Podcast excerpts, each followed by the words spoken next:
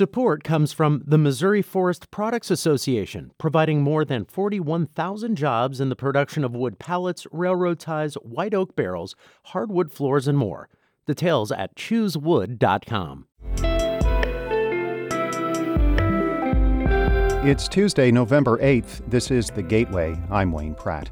For decades, more than half of military absentee ballots from overseas did not get back in time to be counted. That's one of the reasons the law was passed that states had to have their ballots ready to go 45 days before the election. A new national law and more use of online options in states, including Missouri, have made it easier for troops to vote. Our Jonathan Ahl will have that story in just a few minutes. Polls are open in Missouri and Illinois for today's midterm elections. In Missouri, a valid government issued ID is now required to vote. Secretary of State Jay Ashcroft expects everything to go smoothly today. I hope to have all the election results for all the races sometime between 10 or 11 o'clock at night so we can all know who won or lost and celebrate or drown our sorrows and get to sleep at a good time. Ashcroft says he's not sure how the two weeks of in person, no excuse absentee voting will affect turnout. Early voting is up in the St. Louis region compared to the last Missouri midterms. St. Louis Public Radio's Jason Rosenbaum has more on what is behind the boost. Election officials with St. Louis, St. Louis County, and St. Charles County say in person and mail in based absentee voting is up compared to 2018. The difference between now and then is that voters can cast a ballot early at an election authority's location without an excuse. St. Louis County Democratic Elections Director Eric Fey says it's an open question on what the early voting bump means for the overall turnout. Is this people just getting it out of the way, or does this portend some very high turnout that most people were not maybe expecting? Nearly 1.1 million people have already voted early in Illinois as of Monday morning. I'm Jason Rosenbaum. St. Louis Public Radio. St. Louis area election officials are assuring voters there is no cause for concern as other parts of the country prepare for possible violence and threats on this election day. Eric Fey with the St. Louis County Board of Elections says law enforcement will have a quick emergency response if anything occurs.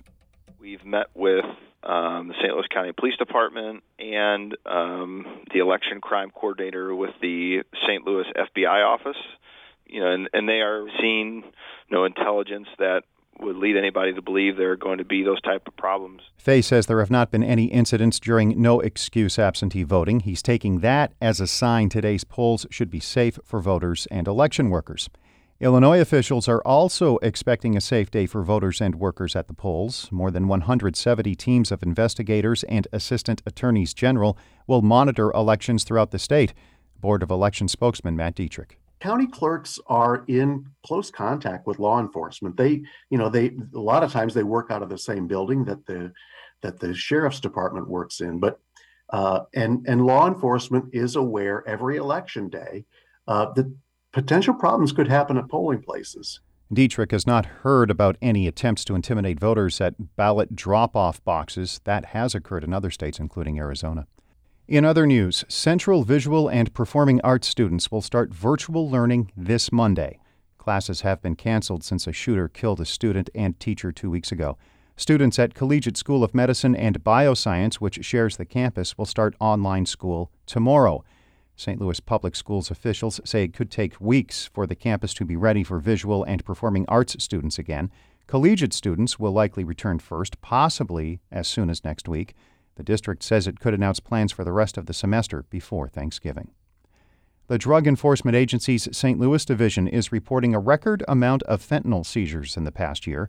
It confiscated more than 670 pounds of the opioid in fiscal year 2022, more than the previous two years combined. The DEA's St. Louis division covers Missouri, Kansas, and part of Illinois.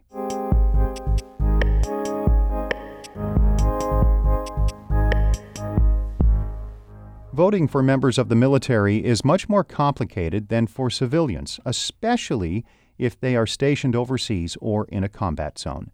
Today's midterm elections come 10 years after Congress passed new laws and some states adopted more technology to make the process easier. But as St. Louis Public Radio's Jonathan Ahl reports for the American Homefront Project, the rules are not consistent from state to state. In the 2008 election, 91% of all absentee ballots from civilians were returned successfully, but only 50% of absentee ballots from overseas military members were counted. That led Congress to pass a law that set requirements for states and their voting authorities, usually counties, to make voting easier for military members. Donald Inbody is a Navy veteran and the author of The Soldier Vote. He says the biggest issue for military voters is getting their ballots on time so they can return them before the deadline. That's one of the reasons the law was passed that states had to have their ballots ready to go 45 days before the election. That was the primary purpose for that was to allow the state to get an absentee ballot overseas, give the person time to fill it out, and then have it mailed home. The 2010 election saw an almost immediate improvement, with 33% of overseas ballots coming back too late. Nowadays, states are supposed to mail paper ballots sooner, and a handful have implemented online voting for overseas troops. In Missouri, State Election Director Chrissy Peters supervises the online portal. And if a, a, military or overseas voter is in a hostile zone, then they can utilize the portal to return their ballot via the portal.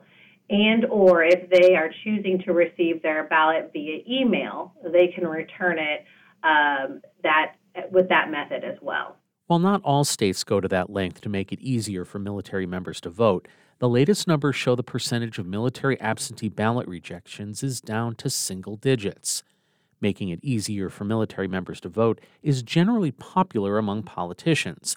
Republicans like Missouri Secretary of State Jay Ashcroft are tightening voting access in the name of security, but he is willing to expand opportunities like online voting to members of the military clearly when someone has potentially been sent to uh, one of the worst places in the world by Uncle Sam to defend the freedoms of those of us that are still in Missouri, we need to go to extra mile to make sure that they uh, can participate. While it's easier for military members to vote and their absentee ballots are getting back on time more often, that isn't changing the percentage of service members voting.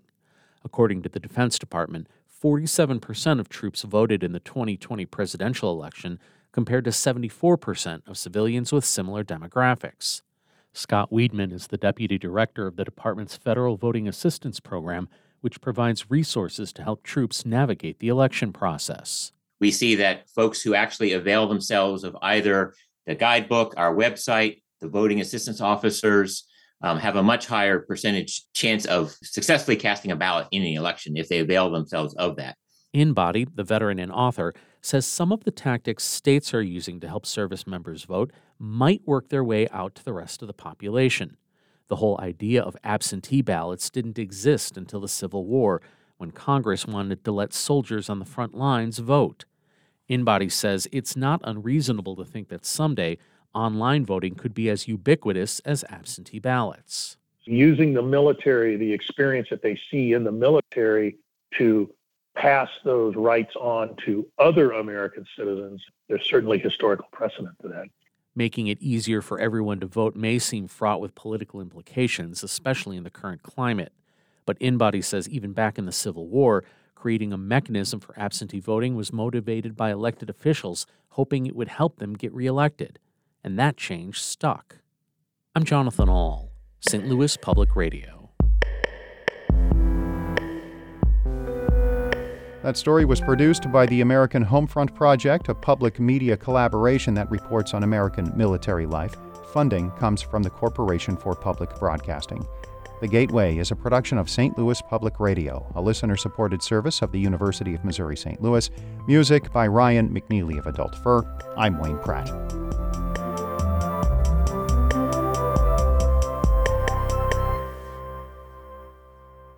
Support comes from Mosby Building Arts, a design build company committed to remodeling the right way. Visit callmosby.com to get project inspiration for any room of your house.